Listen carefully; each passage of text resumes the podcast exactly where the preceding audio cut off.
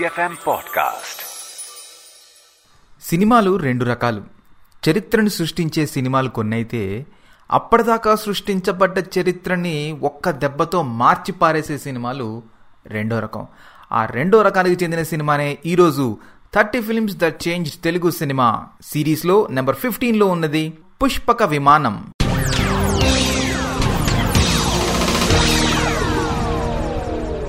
బుర్ర బద్దలు కొట్టుకొని పేజీలు పేజీలు కొద్దీ డైలాగులు రాస్తూ ఆ డైలాగుల్ని రకరకాల హావభావాలతో విచిత్రమైన సౌండ్ ఎఫెక్ట్లతో యాక్టర్లు తీవ్రమైన మెలోడ్రామాని పండిస్తూ చెప్పే రోజుల్లో ఒక్కటంటే ఒక్క అక్షరం పొల్లు కూడా డైలాగ్ లేకుండా ముప్పై ఐదు వారాలు ఆడిన cinema Pushpaka Vimanam.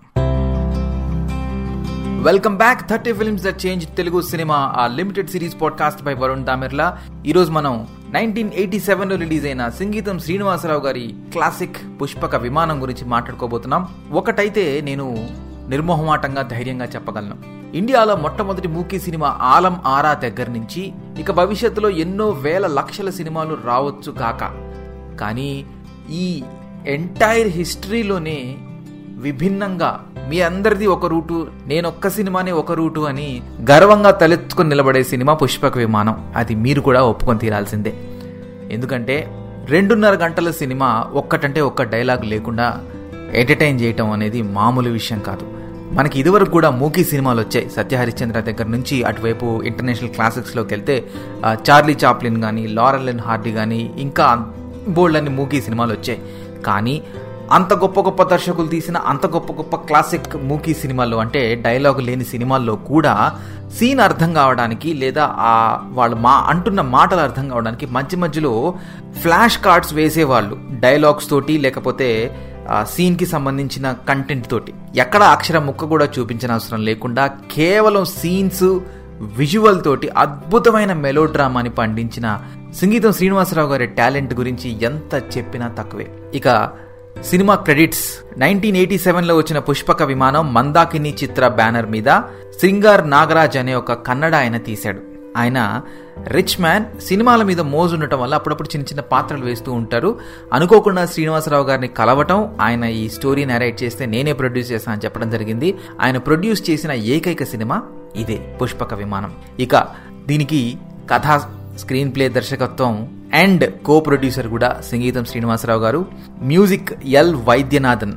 Malgudi days మీకు అందరికీ తెలిసే ఉంటుంది. చిన్నప్పటి నుంచి మనందరం చూస్తూ పెరిగిన అద్భుతమైన క్లాసిక్స్ స్టోరీస్ దానికి మ్యూజిక్ కూడా ఎల్ వైద్యనాథన్ గారే. కెమెరా బీసీ గౌరీ శంకర్ పుష్పక విమానం తెర వెనక విశేషాలు అది సాధించిన ఘనత అండ్ తెలుగు సినిమాని అది ఎలా మార్చింది ఇవన్నీ మాట్లాడుకునే ముందు ఒక్కసారి కథలోకి వెళ్దాం క్లుప్తంగా. ఒక నిరుద్యోగి పేదవాడు అయినటువంటి యువకుడు కమల్ హాసన్. పొద్దున్నే లేచి చెమటకి వాసన వస్తున్న షర్ట్కి తడిపిన సోపు పూసుకుని దాన్ని ఎండబెట్టుకుని ఉద్యోగ వేటకు బయలుదేరుతూ ఉంటారు. ప్రైవేటైజేషన్ అంతగా లేని రోజులు యువత ఆల్మోస్ట్ గవర్నమెంట్ జాబుల మీద బతికే రోజులు కాబట్టి ఉద్యోగం కోసం విపరీతమైన కాంపిటీషన్ ఉన్న రోజులు.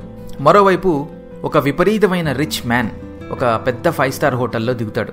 ఆయనకు ఒక భార్య ఆ భార్యకు ఒక ప్రియుడు వీళ్ళిద్దరి మధ్య ఎఫైరు ఇతను బిజినెస్ పని మీద ఈ ఫైవ్ స్టార్ హోటల్లో దిగేసి ఒకరోజు తప్పతాకి స్పృహ లేకుండా రోడ్డు మీద పడిపోయి ఉంటాడు. అదే దారిలో నడుచుకుంటూ వస్తున్న కమల్ హాసన్కి అతను కనిపించడం అతని దగ్గర జేబులో ఉన్న తాళాలు చూస్తే అదొక పెద్ద ఫైవ్ స్టార్ హోటల్కి సంబంధించిన రూమ్ కీగా గుర్తిస్తాడు. అప్పుడే ఎంతో నిరాశకి డిప్రెషన్కి లోనైన కమల్ హాసన్ ఏంటి నా జీవితం అనుకున్న అతను ఈ ఫైవ్ స్టార్ హోటల్ జీవితం ఎలా ఉంటుంది ఈ విలాసాలు నేను కూడా ఒక్కసారి అనుభవిస్తాను అనుకుని తన రూమ్కి తను ఉంటున్న రూమ్కి ఈ రిచ్ మ్యాన్ని తీసుకెళ్ళి అతన్ని కట్టేసి ఆ రోజు రాత్రి ఫైవ్ స్టార్ హోటల్లో తను గడుపుతాడు. ఒక్కసారిగా తన జీవితం తలకిందులైపోతుంది.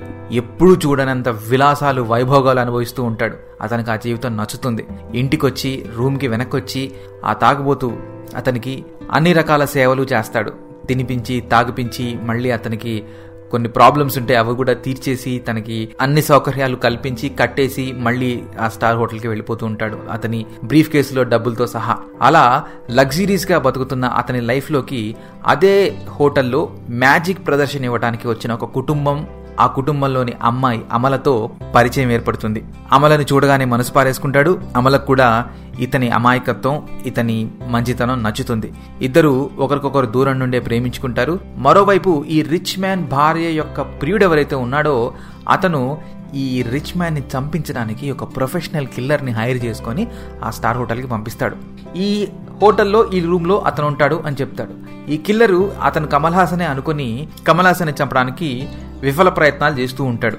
మొత్తానికి అమలా కమల్ హాసన్ పూర్తిగా ప్రేమలో మునిగిన తర్వాత కమల్ హాసన్ ఒకరోజు రియలైజ్ అయ్యి తను ప్రేమిస్తున్న అమ్మాయిని మోసం చేయడం సరికాదు అని తెలుసుకొని తనకి నిజం చెప్పాలని అని అనుకుని రియలైజ్ అయ్యి ఆ రిచ్ మ్యాన్ని తన ప్లేస్లో తనని పెట్టి అమలకి నిజం చెప్తాడు. అయినప్పటికీ అమల అతన్ని అంతే నిస్వార్థంగా ప్రేమించి తనకి సంబంధించిన డీటెయిల్స్ అని ఒక పేపర్ మీద రాసి వాళ్ళు కారులో వెళ్ళిపోతూ వెళ్ళిపోతూ ఉండగా ఆ పేపర్ అతని మీదకి విసిరేస్తుంది. అది అతను మిస్ చేసుకుంటాడు. ఇది క్లైమాక్స్. ఇక ఈ రిచ్ మ్యాన్ కమల్ హాసన్ వల్ల అతను ప్రాణాలతో ఉంటాడు. కమల్ హాసన్ ప్లేస్లో గనక అతను ఆ హోటల్లో ఉండుంటే ఆ ప్రొఫెషనల్ కిల్లర్ చేతిలో చనిపోయి ఉండేవాడు.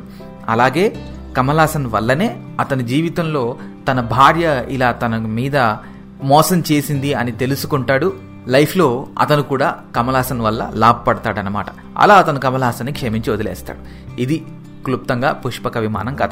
సంగీతం శ్రీనివాసరావు గారు మనందరికీ తెలుసు. ఆయన దిగ్దర్శకులు కేవీ రెడ్డి గారి దగ్గర అసిస్టెంట్గా ఉండేవారు అని చెప్పి. కేవీ రెడ్డి గారు అంటే మాయా బజార్ పాతాల భైరవి ఎక్సెట్రా తీసిన ఆయన. అందరూ దీన్ని సైలెంట్ ఫిల్మ్ సైలెంట్ ఫిల్మ్ అంటారు కానీ రావు గారు ఏమంటారంటే this is not a silent film this is a dialogue less film ఎందుకంటే సినిమా ఆశాంతం శబ్దాలు సౌండ్ ఎఫెక్ట్లు అండ్ అన్నిటికీ మించి అద్భుతమైన బ్యాక్గ్రౌండ్ మ్యూజిక్ ఉంటుంది by L Vaidyanathan garu. So ప్రతి ఎమోషన్ మనందరికీ కరెక్ట్గా కనెక్ట్ అవ్వడానికి very very very unique and different music ఉంటుంది. మ్యూజిక్ గురించి ప్రత్యేకంగా మాట్లాడుకోవాలి సినిమాలో ఖచ్చితంగా.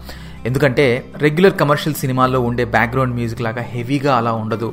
చాలా సటిల్గా స్వీట్గా ప్రతి షార్ట్ ప్రతి కంపోజిషన్ మనకి ఆ సీన్కి ఆ ఎమోషన్కి పర్ఫెక్ట్గా కనెక్ట్ చేస్తుంది. సినిమా వెనక విశేషాల్లో ఒకసారి చూసుకుంటే ఈ సినిమాని మొత్తం బెంగళూరులోనే తీశారు. ప్రొడ్యూసర్ బెంగళూరు అతనే కాబట్టి. అలాగే వాళ్ళు ఎంచుకున్న five star hotel Windsor Manor కూడా బెంగళూరులోనే ఉండటం వల్ల బెంగళూరులో తీసేశారు. ఇక సినిమా మొత్తం పూర్తి అయిపోయిన తర్వాత సెన్సార్ చేయడానికి అక్కడికి వెళ్తే ఏ లాంగ్వేజ్ సినిమా అండి అని అడిగితే దీనికి లాంగ్వేజ్ లేదండి. ఇది ఇట్స్ సైలెంట్ ఫిల్మ్ అని అంటే వాళ్ళు సెన్సార్ చేయడానికి ఒప్పుకోలేదంట ఎందుకంటే వాళ్ళ దగ్గర ఉన్న రూల్స్ ప్రకారం ఒక సినిమాని సెన్సార్ చేయాలంటే అది ఏ భాషదో చెప్పాలంట. సో అందుకని వాళ్ళు తీసిందంతా కర్ణాటకలో ప్రొడ్యూసర్ కూడా కర్ణాటక వాడే కాబట్టి కన్నడ సినిమా అని చెప్పారు. సో మీరు అఫీషియల్ రికార్డ్స్లో చూస్తే పుష్పక విమానం అనేది ఒక కన్నడ సినిమా కింద గుర్తించబడుతుంది. కానీ it's a pan Indian film original true pan Indian film అందుకే అందులో యాక్టర్లు కూడా అక్కడ బాంబే నుంచి ఇటు తమిళ్ నుంచి అలా అన్ని రకాలుగా ఉంటారు. పుష్పక విమానం సినిమాని ఏ కేటగిరీ ఏ జానర్లో వెయ్యాలని ఆలోచిస్తే ఇట్స్ అ బ్లాక్ కామెడీ అప్పుడున్న నిరుద్యోగ పరిస్థితుల మీద ధనికులు పేదల మధ్య ఉన్న తారతమ్యం మీద ఒక humorous and very bold and brave take అని చెప్పుకోవచ్చు. ఒకటా రెండా ఎన్నో హైస్ ఉంటాయి మనకి ఈ సినిమాలో. ఒక సీన్లో అమలా కమలాసన్ అలా బయటికి వెళ్తారు సరదాగా. కమలాసన్ దగ్గర బోల్డంత డబ్బు ఉంటుంది. ఇద్దరు ఒకసారి షికార్కి వెళ్దామని చెప్పి ఊర్లో తిరుగుతూ ఉంటారు. అమలకి ఏదైనా కొనిద్దామని చెప్పి రకరకాల షాప్స్కి తీసుకెళ్తూ ఉంటాడు కమలాసన్ జ్యువెలరీ అని బట్టలని ఎలక్ట్రానిక్ ఐటమ్స్ అని అన్నీ అడుగుతాడు. ఏది వద్దు వద్దు వద్దు అంటుంది. చివరికి అలా నడుచుకుంటూ వెళ్తుంటే అక్కడ పాడుబడ్డ కోట మీద ఆ గోడకి పైన ఒక చిన్న పువ్వు పూస్తుంది. అది కావాలని అడుగుతుంది. కమల్ హాసన్ పడిపోతాడేమో అనిపించేలాగా ఆ గోడకి మొత్తానికి ఆ పువ్వు కోసుకొచ్చి తీసుకొచ్చి ఇస్తాడు అమల కళ్ళలో కన్నీళ్ళు. తన ఆ పువ్వు తీసుకొని సంతోషంగా వాళ్ళిద్దరు అక్కడి నుంచి వెళ్ళిపోతారు. కానీ అమల వెళ్ళిపోయిన తర్వాత కమలసన్ కూర్చొని ఆలోచిస్తాడు. నిజానికి దేనికి ఉంది విలువ?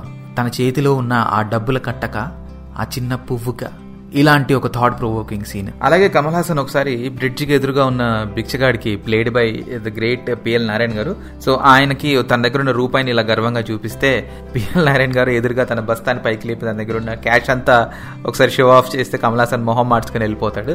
తర్వాత సెకండ్ సీన్లో మళ్ళీ వాళ్ళిద్దరు ఎదురెదురైనప్పుడు కమల్ హాసన్ దగ్గర ఈ సరిపోలేదు క్యాష్ ఉంటుందన్నమాట. కట్టలు ఇలా తీసి ఊపుతున్నట్టుగా చూపిస్తే అప్పుడు పిఎల్ నారాయణరావు గారు జలస్ ఫీల్ అవ్వరు అప్సెట్ అవ్వరు అబ్బో పర్లేదు అన్నట్టుగా నవ్వుతాడు అంతే అందులో ఎంత వేదాంతం ఉంటుంది. అలా మళ్ళీ థర్డ్ టైం వాళ్ళిద్దరు కలిసినప్పుడు ఈసారి అన్ఫార్చునేట్లీ పిఎల్ నారాయణ గారు చనిపోయి ఉంటారనమాట ఆ బిచ్చగాడి పాత్ర చనిపోయి ఉంటుంది. అనాథ శవం అని చెప్పేసి మున్సిపాలిటీ వాళ్ళు వచ్చి తీసుకెళ్ళిపోతూ ఉంటారు. ఆయన సామాన్లు కూడా లేపే క్రమంలో ఆ సంచి నుంచి ఆయన బ్యాగ్ నుంచి బోళ్ళంత డబ్బు కింద పడిపోతుంది. శవాన్ని అక్కడక్కడ ఉన్న ఫలాన రోడ్డు మీద వదిలేసి అందరూ వెళ్ళి ఆ డబ్బులు ఏరుకుంటూ దానికోసం కొట్టుకుంటూ ఉంటారు. అప్పుడు కమల్ హాసన్ ఇచ్చే ఎక్స్ప్రెషన్స్ ప్రైస్లెస్ జనాలు దేనికి వాల్యూ ఇస్తున్నారు? కమల్ హాసన్లో క్యారెక్టర్ చేంజ్ కూడా ఈ సీన్ ఒక వెరీ ఇంపార్టెంట్ రోల్ ప్లే చేస్తుంది. అలాగే ఈ సినిమాని చూసిన Satyajit Ray the great legend శవం దగ్గర లవ్ సీన్ తీసావయ్యా అసలు నువ్వు భలే గట్టివాడివి అని చెప్పేసి నవ్వేసి అన్నారట. ఆ సీన్ ఏంటంటే ఆ హోటల్ ఓనర్ చనిపోతాడు.